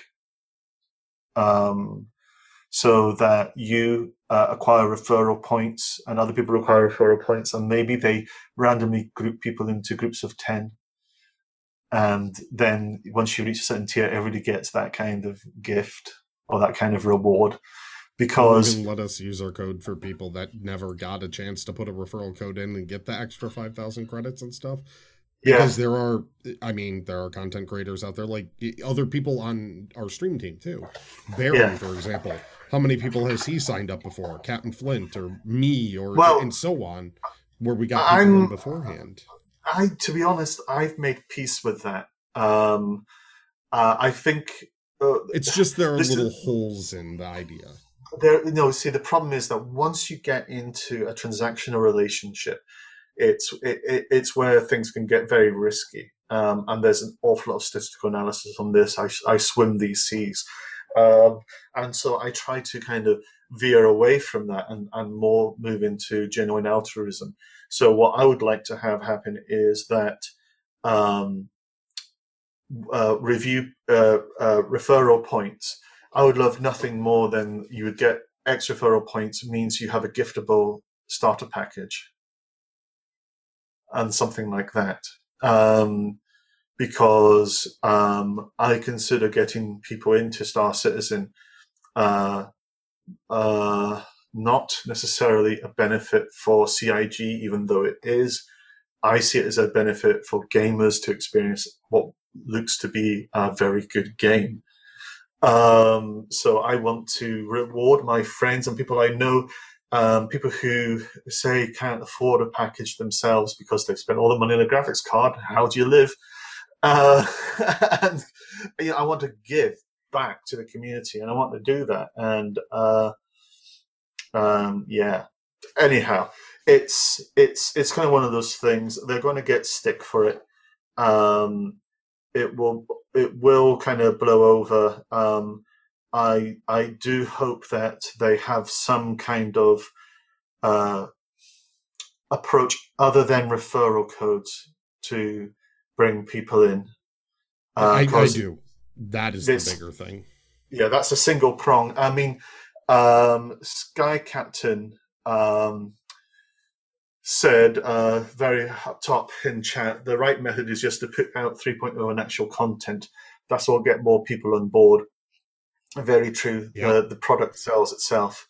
Um, the the the underlying thing about that is there are so many people who don't know what Star Citizen is, and we've got a very large uh, body of people and the and the question that needs to be asked is how can they mobilize us and should they mobilize us and how much of us can they mobilize uh, to bring more people in and i think this is where they're coming in with the referral program it, it's kind of like if 95% of people are very content and don't want to bring other people in because it's just not in their wheelhouse fair enough if if 5% of people do that's great and if 1% of that 5% are, are, super people, super users, super referral people, fantastic. But how can, how can, how can, that's, that's, that's the tip of the iceberg. How can that be widened? Uh, what options are in place for that? And, um, what can be done that is also non-transactional because once you have a transactional element into it, um, it is now. That's the thing. Yeah. So it's, that, it's so, transactional now, and now that expectation has been set. Yeah, that's kind of where I'm going. Wouldn't it be nice if, as part of the transactional thing, you had you you it gave you giftable packages, uh, because at that moment in time, it kind of reinforces the altruistic approach, which I think should be at the heart of this. I just want um, limited edition pink dragonfly because it's pink and I want it. Grakis, do you have a referral code that you want to put into chat right now? Code. It's if a any... command in my chat. But everyone here, I think, already has an account. That's the thing. I know, I know, I know, but every little helps. Have you actually synced your referrals? You've entered the competition. Uh, you have to click a button. You do? Yeah, you go to the competition page, and uh, and then sync sync the fuck up. You got to press a button because if not, you won't have entered the competition. You'll just be doing straight referrals. But if you enter the competition, you get into both. Join the contest. Loading agreement. Yeah. Oh, you have to accept an agreement because it's a contest. That's why. Yeah. Um, so quick, quick couple of things in chat before we move into the next piece. Um, Brokamat has come in and uh, says, uh, uh, "I've drunk way too much to be mobilized. Um, I know you're feeling I'm on the gin. Um, Broken Matt also comes in and says, and and DT's mic is worse. Yes, we actually we actually fixed the mic um, pre-stream, and as we got near the end of this, um, we got an electrical buzzing. So I've had to, yeah, just pr- as proof, you heard nothing. Um, and I'm now using my camera mic. So, yay! fuck. So um, he kind of figures that out now. Yeah, uh, uh, Broken, we're still in show. Um, although we, are coming close to the end, uh, the Banu Defender is up. It's on the it's on the um, on the site. So with that, I'm going to pass you over to Grakis, who is now going to talk for however long he can um, about space whales and about about uh, time management. Production Uh, while- schedules. Yay. Yes. While I look at the Banu Defender, so uh, bye everybody. I've I'll be I'm I'm here, but I'm going to be giggling. He's not going to be paying attention. He he's in he's in Banu Happy Land now. We'll let him be. I'm in production Happy Land because oddly enough, I I I enjoy schedules and, and spreadsheets and using uh, Mi- Microsoft Project and yeah. So what they were doing today on uh, Happy Hour, the Star Citizen Happy Hour live on Twitch that they do on Fridays, is they did something new. They decided to create a schedule for a idea of an item. Uh, this, of course, doesn't mean there's a promise that they will be creating this thing, but just to show how it's done. And if Chris Roberts happens to be like, yeah, I could see that in the game, and that fits with Star Citizen, let's add it to the schedule, or let's add this schedule to the, the main schedule and put it in, slot it in. Then what they will be adding Oh, the the sound effects of that. Um, what they will be adding is space whales. So what they did was they came up with a very very high level concept and and then design and broke down a schedule of what it would be to make space whales. And they asked us specifically things like, do you want just the exterior of a space whale or would this be an exterior and an interior of a space whale and everyone went oh yeah we need interiors to space whales too. Which then as they showed as they went through the schedule later and bidding how much that extends time. Well if it's just an exterior it's going to be like 10 days to, to concept this stuff out and to start doing something or a little beyond concept but to start the initial essentially modeling of this thing out. But if you have to do the whole interior, well, if we're going to do an interior, we got to do it right. And people might want to have, say, FPS battles inside a space whale. So you got to have it be somewhat fun to be in there. And questions continue to be asked like, would a space whale have gravity inside it? And the implications behind that being things like they've never done essentially gravity on what would be a character model because within the game engine, a space whale is a character model just like a human is. However, there's been no need to have a character model have gravity because the Vanduul are like nine feet. They're not going to have their own internal. You can't shrink down and then climb inside a Vanduul and experience the gravity inside it. Besides that, they're either in gravity or not. So if you were inside a Vanduul, you would experience not its own different Phrasing. inside. they wouldn't have a different gravity to them. So that question came up, and you could actually see chat start to think about okay, this would really, ex- like, we want space whales.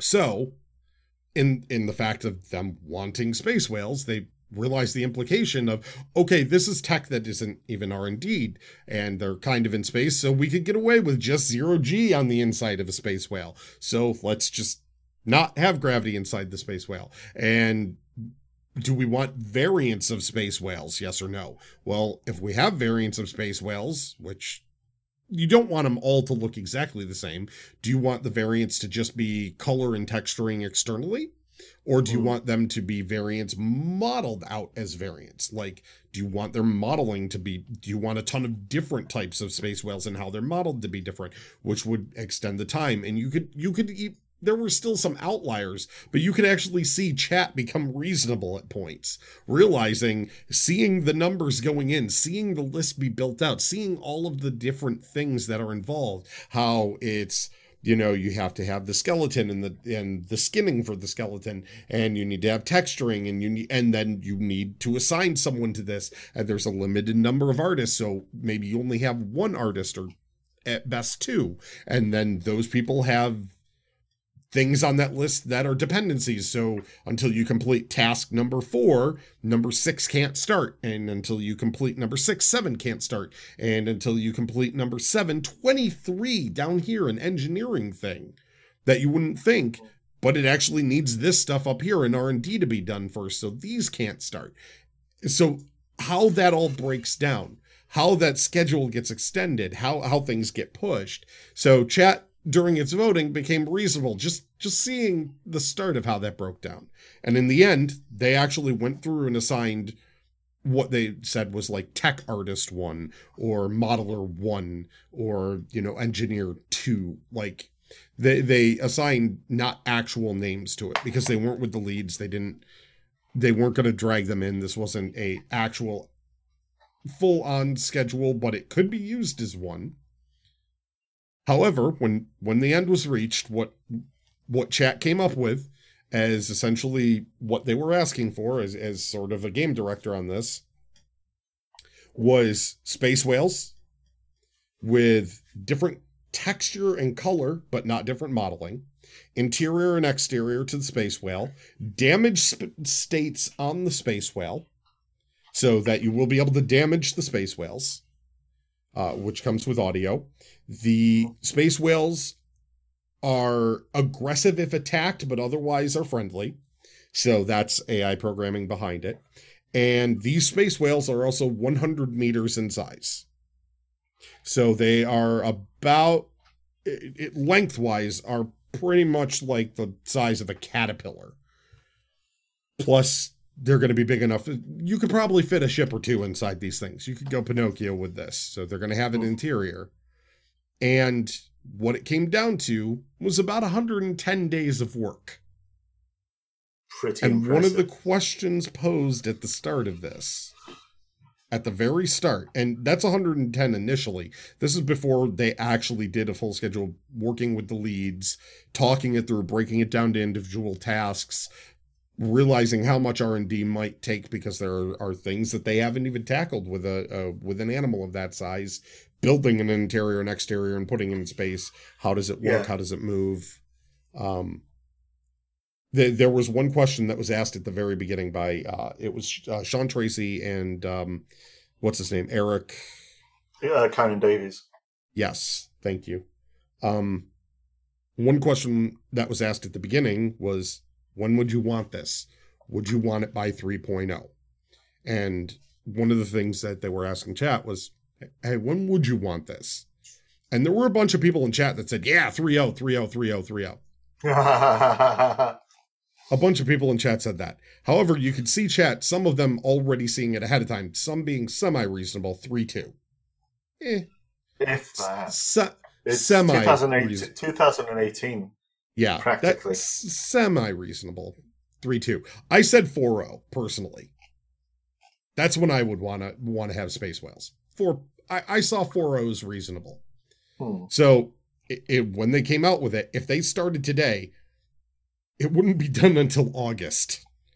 So if you wanted it in 3.0, what would you cut from your space whales in order to make it in, into the schedule in time? Or would space whales be something so critical that 3.0 absolutely needed space whales making it so 3.0 was released later.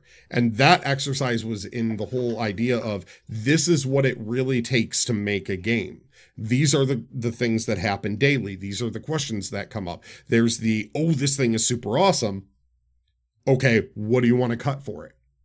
Because at, there are a finite number of resources. And that's sort of what this was showing is that you can get something super, super cool, but there's finite resources. So something else has got to be given up to get that super cool thing, or that super cool thing has to come in way down the line after all these other super cool things because there's only so many people to work on it. Um, so yeah, uh, Devoted to Mercury actually says, actually, I would like it at release and not announced. So I randomly find one and lose my shit. Um, yeah, this is kind of the uh, how much can they keep on the down low? Um, oh yes, but, uh, and how much can they, uh, you know, do they want? It's, it's just between do, what do they tell us and what do we get as a as a as a reward? We learn about this now, we become comfortable and talkative, and we can talk about these things. We know what's going to happen. Versus, ah, the jaw-dropping surprise of when it actually appears. Um, sandworms confirmed. Uh, Parazane says Dubla has just discovered something. I think. Um, do you have more to talk about the whale? Because I That think was- personally, I mean that that that was the breakdown of the whale today, and uh, I I actually agree with that statement. I would like to have had us go through this exercise, them not say any more about the whale, and then all of a sudden we find the whale in game, the whale that we talked about. So it is a pod of whales. They have different colors to them. They have interiors. They are aggressive if we attack them. They have damage states, but they don't tell us anything more until someone's like, "Oh my god, the whales that we talked about in that in that happy hour, they actually did that." or what about whales that uh, uh, migrate and move from one place to another regularly, and so people can friendly get on board them and get free travel? Oh my god. Yeah, That would be super cool. So you get in there and all of a sudden the whales are just they they could go through jump points. yeah, and it's yeah, all that kind of stuff. so they'd Um, be like the ones from from Rebels. Just, I still haven't watched Rebels. I'm so behind. Oh, hey guys, I've just been watching this show. I don't know if you've heard about it, right? It's called The Expanse. I'm up to episode. I'm up to episode two, and so far I thoroughly recommend it. oh, bravo. Bravo. That is, but that is so fucking true. Um, so, um, couple of things. Uh, just want to dive in on the Banu Defender. Um, it's it it. Remember, it's not all about the hard points. It's about what you do with them. Um, the shield is still TBD, um, but it has two fixed mounts, four gimbal mounts, Damn. all all are size three. Hmm. I would have Um, thought that that sniper cannon thing that they showed off would have been size 4. Yeah, but let's put it this way: it has six size three weapons. That's a lot of gun. Um, wait, wait, wait. term- Are are the the gimbal slot size 3? yes, Are they size 3 gimbals? the gimbal mounts all are S threes Okay, so they're size 2 weapons on the gimbals then. potentially, but still. Uh, maneuvering thrusters, it's got fourteen. So- uh, hang on, let me finish. It's got fourteen um, TR ones and two TR twos in maneuvering. Holy shit! Um, that's gonna be something else. I'm going to have fun with that. Um, New Lexicon is talking about the hard points all about bringing in more money. I would so vehemently disagree with that. Uh, because uh, the They ship could have has just made more, them like size 4 or size 5 hard points if they just wanted more Yeah. money. yeah, and also there's more hard points than what was shown uh, uh, in these stack in these spec things. This is just for weaponry. There's a ton of other stuff. Um, uh, so we actually have a document about the Banu. Um, Mm. uh, is it would people want me to uh, uh, do a, a read of this. So Hey, it just we- came out. yeah? Okay. So this is the uee diplomatic corps presents a guide to visiting the banu protectorate. Um, why visit the banu? The banu are not only the first alien species that humanity had contact with but they have been a consistently peaceful and respectful neighbor who have fostered a close relationship with the UEE and her citizens through economic trade and cultural exchange. On top of all of that, they are a rich and vibrant people well worth a closer look. Known best for their industrious nature, Banu pride themselves on their artisanal craftsmanship and astute business acumen. They're hipsters. Oh yeah, they are fucking hipsters. They were, given how long their how old their race is, they were probably hipsters before it was cool. Uh, Rather than the traditional family units or corporations typically found, uh, sorry, I'm reading chat at the same time as I'm reading, uh, typically found among humans, the Banu instead have a societal structure that combines both into one single unit, the Souli. Often translated as guild, The Souli is the foundation for life in the Protectorate, where Banu work and live together. Each Souli specializes in a specific industry and can vary widely, from a ship manufacturing Souli to a trade Souli, even a Souli that raises Banu young. There is a Souli for everything. This regimented division of labor translates directly into, into the skilled expertise present on Banu worlds, markets, and trade vessels, making for a memorable visit. Where to go? Traveling throughout the Banu Protectorate uh, offers a variety of exotic sights and sounds, from the flotillas of Yulin to the hallowed halls of Trise. You can find adventure and mystery around every corner. So where do you even start? We've assembled a handy guide of some of the systems to make planning your journey even easier. Bacchus 2. Skip between the thousands of archipelagos, you fuck that word, and islands across the vast ocean world to experience what many consider the quintessential Banu world. They like Get ocean on. worlds. They do. Oh, yeah, okay, that makes sense now. Uh, Geddon 1. Fancy a little danger. Visit the archaeologies uh, and the beautiful desolation of this beautiful desolation of smog of this geologically active volcanic world to see how mining souls are harvesting planetary resources for trade goods. Galice It's 4. Mustafar. Mustafar, yes. Galice 4. Ever wonder what an uninhabited planet looks like? No. Uh, Traverse the unkempt Traverse the unkempt wilds of Gilles 4. Uh, perfectly habitable to humans and Banu, but completely unoccupied. Or is it? Yeah. Uh, Kins 2. For your history buffs, no trip to the Banu Protectorate would be complete without seeing the ancient structure on Kins 2.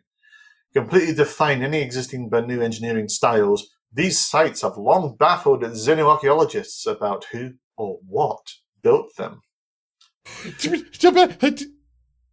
You see the phrase, the term that they just used there. Xenoarchaeology. Yeah, yeah, I know. Oh my god, Squee. Um, what to do when I get there? Of course, the Banu don't spend all their time working and trading. With a strong belief that you should always live in the moment and focus on the present, they take their relaxation almost as seriously as they take their work. There are plenty of options to choose from when it comes to diversions, and there is sure to be something to match almost any taste. Maybe you would like to try your hand at one of the bustling gambling halls where goods are exuberantly exchanged in games of chance. If you're passionate about sports, the Banu have taken a strong liking to the human game of SataBall, with many arenas to be found throughout the Protectorate. Just be warned that it's common for Banu to cheer for both sides in a match. For many who visit uh, the Banu, the biggest draw will be the markets, which many consider to offer some of the best shopping anywhere in the universe. Not only can you peruse the elite craftsmanship of the various souli, but because the Banu trade with many other species, you can often find exotic goods from almost every corner of known space, and some items from even farther than that. Wandering Ooh. down the. Yeah, Kr'Thak. that's where I'm thinking. Yeah. Uh, wandering down the crowded stalls of Banu Flotilla can be a treat for the senses. But to get the full experience, you will definitely want to have the fun of purchasing an item of your very own. For those looking for just a small keepsake of their travels, a popular item to purchase is a Tholo. Uh, I think that's a Tholo. There's a very bad font. Uh, a, a, a Yes, small Tholo. three-sided token representative of Kassa, the Banu patron of luck. These trinkets are Oh, sold as decision. Yeah. Um, these trinkets are sold as decision-making devices. So ask a question, then roll the Tholo to get a yes, no, or what roughly translates to run as an answer.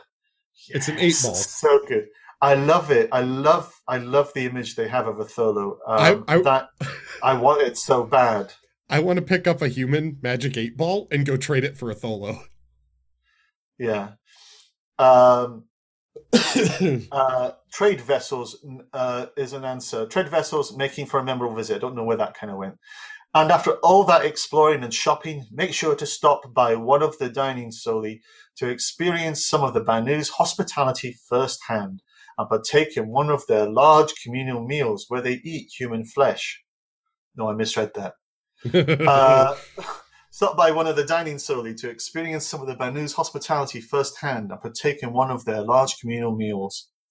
While Banu typically eat with their hands, some places that cater to humans will have silverware available. Well, they've obviously not seen how I eat. oh, um, that kind of reminds me actually of an Ethiopian restaurant I ate at.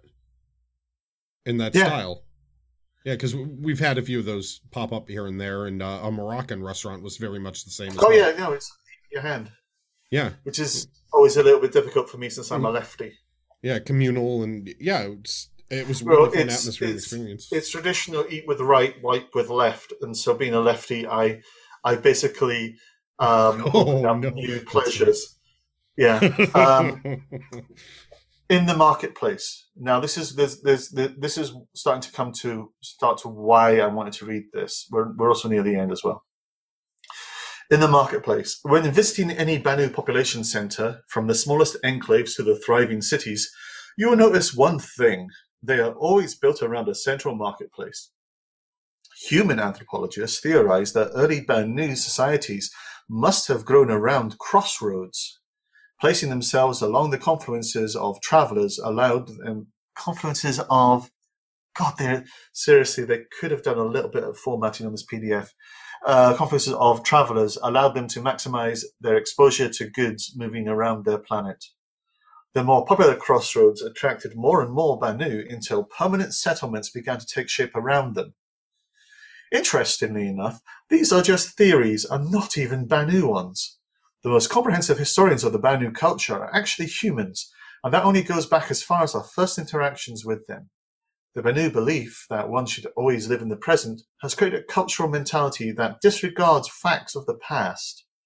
To that end, while technical knowledge will be preserved until they come across a better design, or other facts, uh, historical figures, key events, even their own homeworld, have been lost to the ages. They don't even know their own homeworld. So, while humans place great value on deeds and noteworthy actions, to the Banu it is the accumulation of material goods that truly represents a life well spent. Are they Americans? oh, damn you! It's true. Yeah. Nowhere is this clearer than in their markets. From stalls packed to the brim with odds and ends to the immaculate showrooms aboard a merchantman, there are a few things to keep in mind when trading with the Banu. Negotiating is a must. It is considered very strange to accept an initial offer. Oh, that is very much like a, a Middle Eastern market style. Yeah. Even though an item or a ship can look the same on the outside, it's worth taking a closer look as Banu manufacturing can vary wildly from souli to souli. It may be worth shopping around till you find the one that matches your price and quality standards. Hmm. That's interesting. As trade between our two species grows, many Banu are making products specifically to cater to human tastes. For example, there are now numerous ship souli who are constructing human flight ready versions of ships like the Merchantman and Defender. Oh, So that starts to tie into what we were talking about in regards. do you get a You know- human merchantman or a classic Banu merchantman? Mhm. I think that answers it. Um, and also explains why there are so many because it, because of the generational aspect. This wouldn't be a ship they would typically give up. It is traditional for Banu to offer hospitality while negotiating, and you will often see traders gathered around a slow. m- ooh. Slumadon. Yeah. Um, it is traditional for Banu to offer hospitality while negotiating, and you will often see traders gathered around a slomadon, a large ornate brewing vessel. Yes! I can see one org being very happy. Uh, uh, each of them having contributed an ingredient to the drink Sloma. Fuck yes, fuck yes, fuck yes. Um, if you are offered, yeah, if you are offered a cup, be polite and take a sip. but make sure to drink responsibility. To drink responsibility. Fuck's sake, to drink responsibly.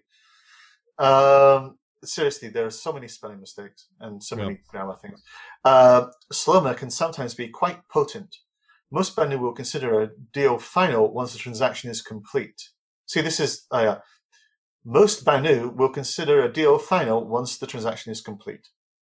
Make sure you inspect everything closely and double check the terms of your agreement before leaving. This sounds very much like when you play Risk and you make side deals with people. You've got to be very careful with the wording. I, I was thinking more of uh, devil contracts, but yeah. Yeah. Mm. Uh, a good tip for finding a repeatable dealer is watching where other Banu shop. If a Souli doesn't have very many customers, there might be a reason for it. If you see something you like, go ahead and buy it. Banu traders are often transient and may not be there next time you return. Ooh, that could be interesting with uh, subsumption, where uh, being as wandery as they are, you might find a shop you really like, not have the funds, go off, do something to get the funds, come back, and where the hell would they go? So where humans will have an established location, they might just hop, and you'd have to go find them again. Well, but that's to be honest, that's um, kind of how I perceive the merchantman culture because it constantly is on the move, doing its circuits and doing its fly arounds. So yeah, every every day it's like the littlest hobo of ships.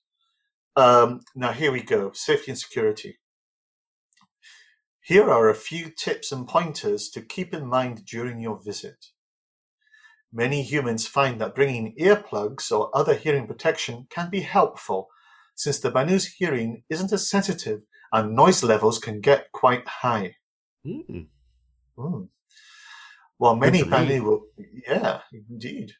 While many Banu will deal with you honestly, they have what can be described as a lax view of crime and expect visitors to look after themselves. So keep your wits about you at all times. Keep your towel handy. Uh, some travelers find hiring local Banu mercenaries or defender escorts to be a sound investment. If you are the victim of a crime, you will be expected to hire a security souli to investigate the matter for you. In cases of theft, many are willing to take a percentage of the recovered goods as the fee, as their fee. That, Oh, that's, I fucking love that. I, I- wonder if humans can set up a Souli. Um, possibly, I don't know. We'll find out. We should ask. I would love to set up a recovery Souli. That would be Beezer. Um, one of the biggest dangers that humans can encounter in the Banu Protectorate is slavery. Oh boy. We strongly advise people avoid the servant markets of Kins 2 for this reason. However, please note that if you are captured by Banu slavers, you will most likely be offered the opportunity to purchase your own freedom. There are few companies that offer travelers slavery insurance in case of emergency. Well, uh, hey, There it's we a go. new form of insurance.